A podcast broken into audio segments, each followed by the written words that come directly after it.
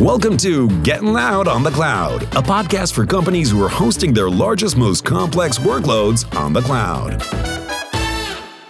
Hey, podcast fans, it's your favorite podcast takeover host, Ori Wiseman. I'm the technology solutions lead covering the EMEA region here at Silk, with a bit more than 16 years of experience working in tech across industry verticals such as healthcare, financial services, and retail.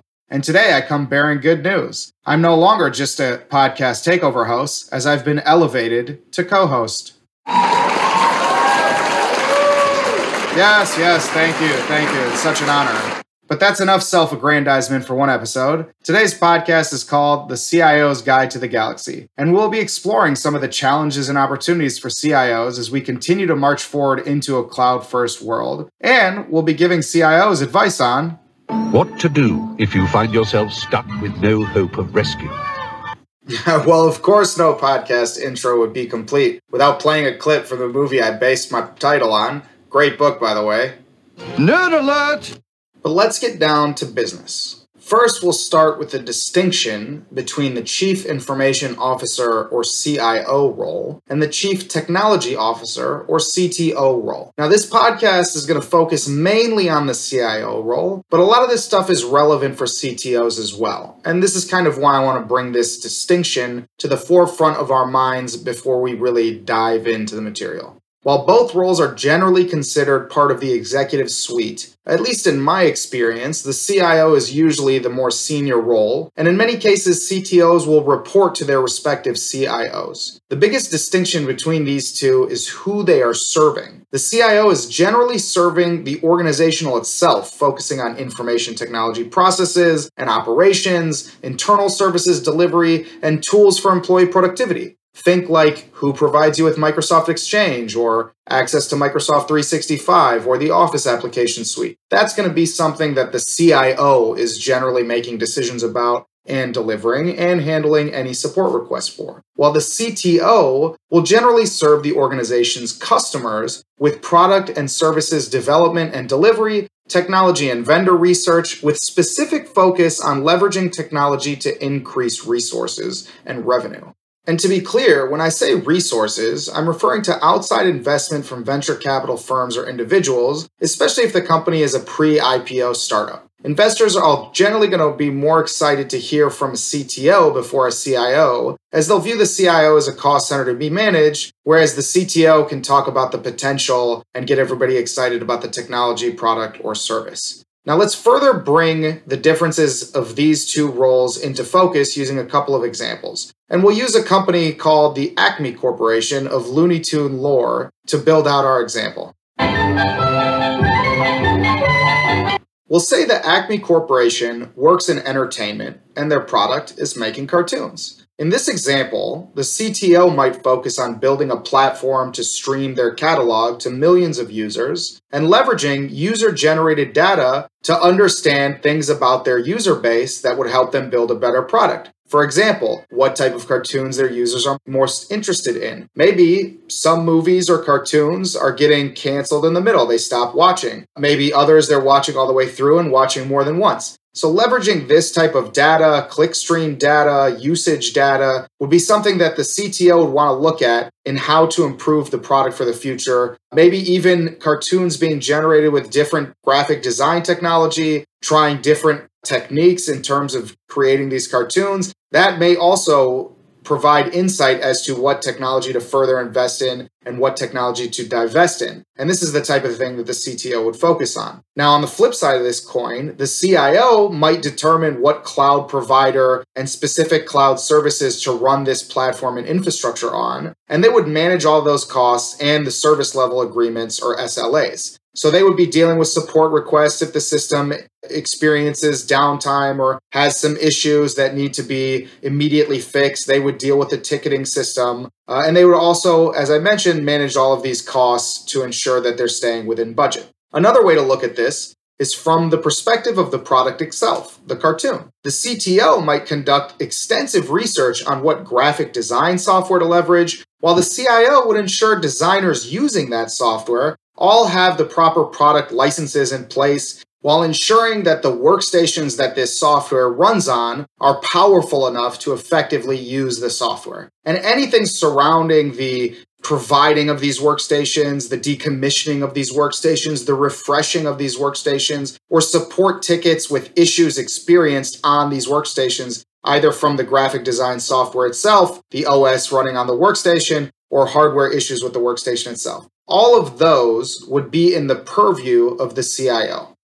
Now that we're all smarter about the differences between the CTO and CIO role, we're going to shift focus onto the CIO. The CIO at their core is a people manager. They will generally manage larger teams, and those teams will have more diverse skill sets, as one of their primary focuses will be employee productivity. And productivity can be managed and delivered in a variety of ways across a variety of business units. Consider, for example, an individual needing to create a document how fast this individual can produce this document in relation to how professional the document looks or how informative the document is, making sure that the information is relevant for the purpose the document is being created. It's not too long, it's not too short. There's a number of different ways that you can think about productivity and measuring that productivity in the form of creating a document. Now consider the tooling that they would be provided by their CIO ultimately to create this document. If all they had to work with was Notepad, it would be very difficult to produce this document. Something that people take for granted is the undo and redo functions. In Notepad, you can only do undo or redo one operation, whereas in something like Microsoft Word, you can do that for a number of operations, and it makes it much easier to edit those specific documents.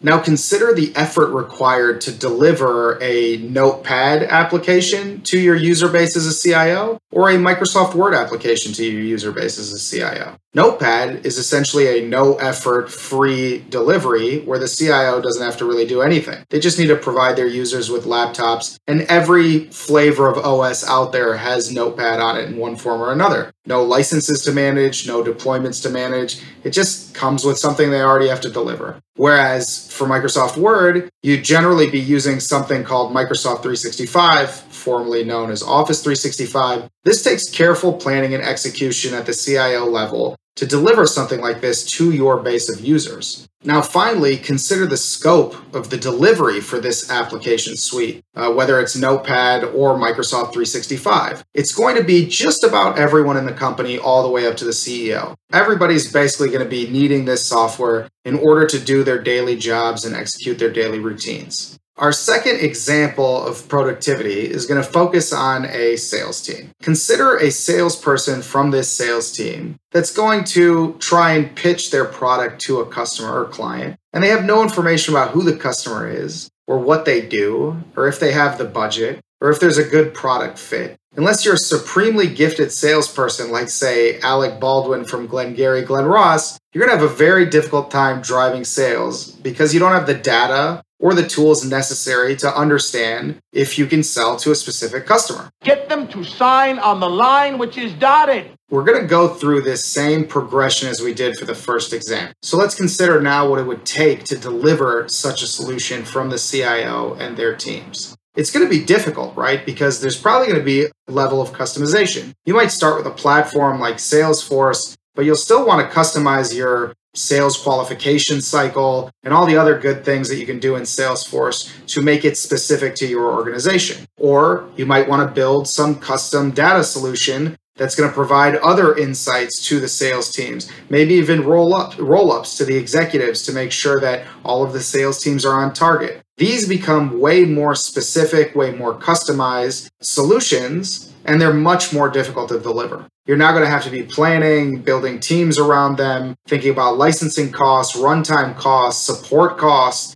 What's the uh, ticketing system to support this going to look like if people have issues while they're in the field, et cetera, et cetera. And then let's think about the scope. This is a much more narrow scope than our productivity suite Microsoft 365 would be because that's going to basically everyone. But here we're only delivering it to a specific set of users. So just to come back full circle, when you're thinking about what a CIO is going to be delivering to their customers, which is generally everybody in the company, they really need to think about these different aspects, these different teams, and they'll have to put in place much more diverse skill sets. Someone who can deliver a Microsoft 365 solution is not necessarily someone, and probably not someone, who can deliver a custom data analysis or sales tooling type of solution. So this can start to get very difficult to manage all of these different things as a CIO. My advice to CIOs here, and I think this is really how CIOs can build a bedrock, a fundamental bedrock for how to be successful in their organizations. It doesn't even matter what industry. I think this applies across all verticals. But number one, and I think number one has a healthy lead over number two, is I'll use a saying, and I've said this a lot in the past, especially for my consulting days when I interfaced a lot with CIOs on how to deliver solutions. You'll never have enough time to do it right,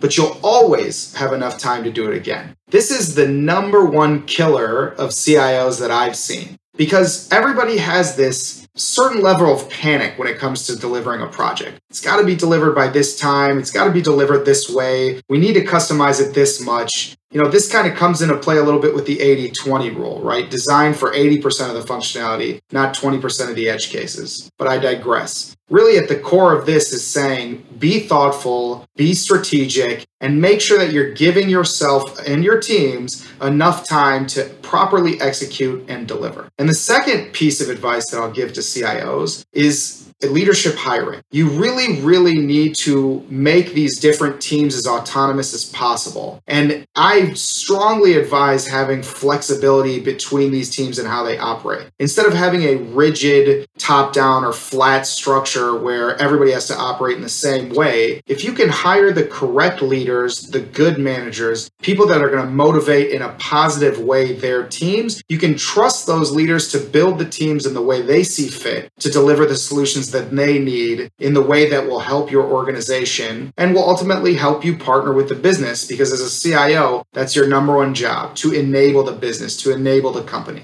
It's interesting because this sort of philosophy that I'm outlining here is really in line with where software development has gone as well. Everybody's moving towards agile, iterative type of deployments of software, and it's kind of the same thing here when you're thinking about individual teams under you as a CIO you want these teams to be very agile, to be very tightly coupled with one another, to rely on each other uh, in a way that they can kind of produce quickly, efficiently, without much roadblocks from outside influence that doesn't necessarily understand what is best for that team or, or doesn't have the best interest of that team at heart. And it's really hard to design a top down or kind of flat management infrastructure that everybody has to follow and expect everyone to really execute in a fast, efficient, and agile manner. So, in that sense, this is kind of similar to a lot of what we see in, in where the SDLC has gone from this waterfall approach, this more agile iterative based approach. Everything I've talked about so far in these examples has kind of had an underlying assumption, and that is that the CIO knows what's best for their customers, and their customers are the employees of the company. Now, any CIO worth their weight in gold is not only going to interface regularly with their direct teams, but also with leaders, managers, and individual contributors across all business units. Really, as we said, all of the company employees are the customers of the CIO and their teams. And to certain degrees, even the CIO's teams are their own customers because they're still going to be using the productivity software that they may themselves be rolling out uh, to the entire company. Now, there's a number of ways for CIOs to kind of go about figuring out what's best for their customer base or for their company's employees. And actually, I'm a huge fan of anecdotal insights on top of data itself because usually the anecdotes will tell a story that the data alone cannot. There's a really great quote here from Amazon founder Jeff Bezos,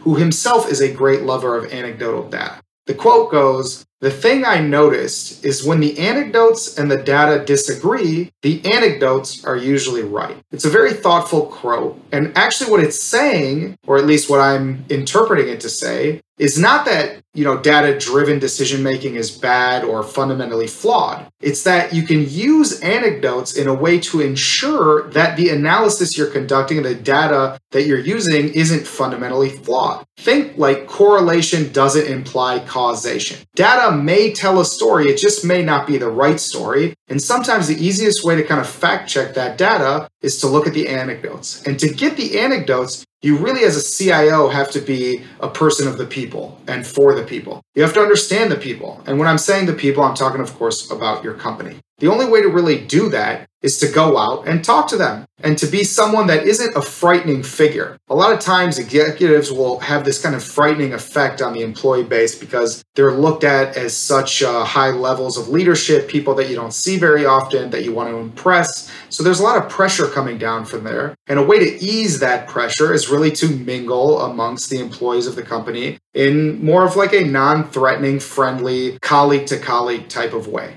Additionally, I want to note that while people might simultaneously fear the interaction with the CIO or others from the C suite, they are simultaneously craving this interaction. And you can really kill two birds with one stone if you go out and mingle with all levels of employment in the company, from leadership to mid level managers to individual contributors. If you do that, you can simultaneously diffuse this notion that you're a scary leader who only comes out of the corner office every so often to bestow wisdom upon the masses. Uh, and you can actually start to have friendly relationships with uh, more and more people in the company. And as you do that and diffuse that stereotype, uh, unfortunately, that exists with the C suite, people will start to open up with you. They'll start to talk to you about the things that you want. They'll give you these anecdotal stories. You can get this feedback from them in kind of a non intrusive, non stressful way where they're not really feeling a pressure spotlight to give certain types of feedback or just to automatically praise whatever's going on because they fear for themselves or their position or for their potential future in the company. So, again, it's really a good way to kill two birds with one stone by making yourself available at all levels of the company. The last piece of advice that I'd like to give here to the CIOs out there is that don't push your employees to the brink if they're working weekends every weekend in the evenings, if the company is constantly putting out fires, if the level of maturity of technology doesn't seem to move forward quickly, these are all signs that there needs to be change in the organization. And if you can get ahead of that and recognize it and fix it, then you can definitely keep your job longer. And this kind of pivots into the concluding point that I want to make here. And that's the CIO is actually one of the has one of the highest rates of turnovers of the entire C-suite. So a lot of times CIOs are kind of unfairly held to certain standards. They're unfairly scrutinized because they're really just a cost center. Very few times CIOs will provide any sort of revenue to the company that's more based on the product teams and it'll generally be under the CTO's purview. So CIOs have a very hard job. There's no doubt about that. But they also have a very high level of turnover. And I've run into lots of different CIOs over the years that will push their teams to the brink. And this kind of ties back into that first piece of advice that I gave in saying that you'll never have enough time to do it right, but you'll always have enough time to do it again. There's almost never a reason to push your employees to the brink like this. And if you are, it's probably a sign that the systems aren't operating as they should. And it's time to take a look at the operational value of platforms. And what I mean by that is a lot of times you'll look at a platform for what you think the technology outcome of that platform is, but you won't look at the operational aspect of what it's going to take from your team to operate it? Is it going to be an increased level of operational effort or a decreased level of operational effort? And I will nine times out of 10 choose the technology that has the decreased level of operational effort over technology that might produce a better technical outcome. I think Microsoft Office or Microsoft 365 is a good example of this because it's a it's got a really good streamlined way of deploying and Microsoft has kind of built this uh, deployment framework into their OS and systems over decades uh, so it's actually very mature and it's a very good way of deploying a very highly productive tool to everyone in the company in a very fast and efficient manner. One that will reduce the operational effort required to deploy and manage this type of productivity software. Well, that's a wrap on the CIO's Guide to the Galaxy. I hope you found it insightful and thanks for listening. You can always connect with me on LinkedIn and jump in my DMs. I'm very happy to talk to anybody that listens to my podcast. And now that I've been elevated from guest host to co host, you can bet that I'll be back. Get Loud on the Cloud is sponsored by Silk, the database supercharger on the cloud. Want to get the fast performance your databases need on the cloud? The Silk Cloud platform can help. Learn more at silk.us. Thanks for listening.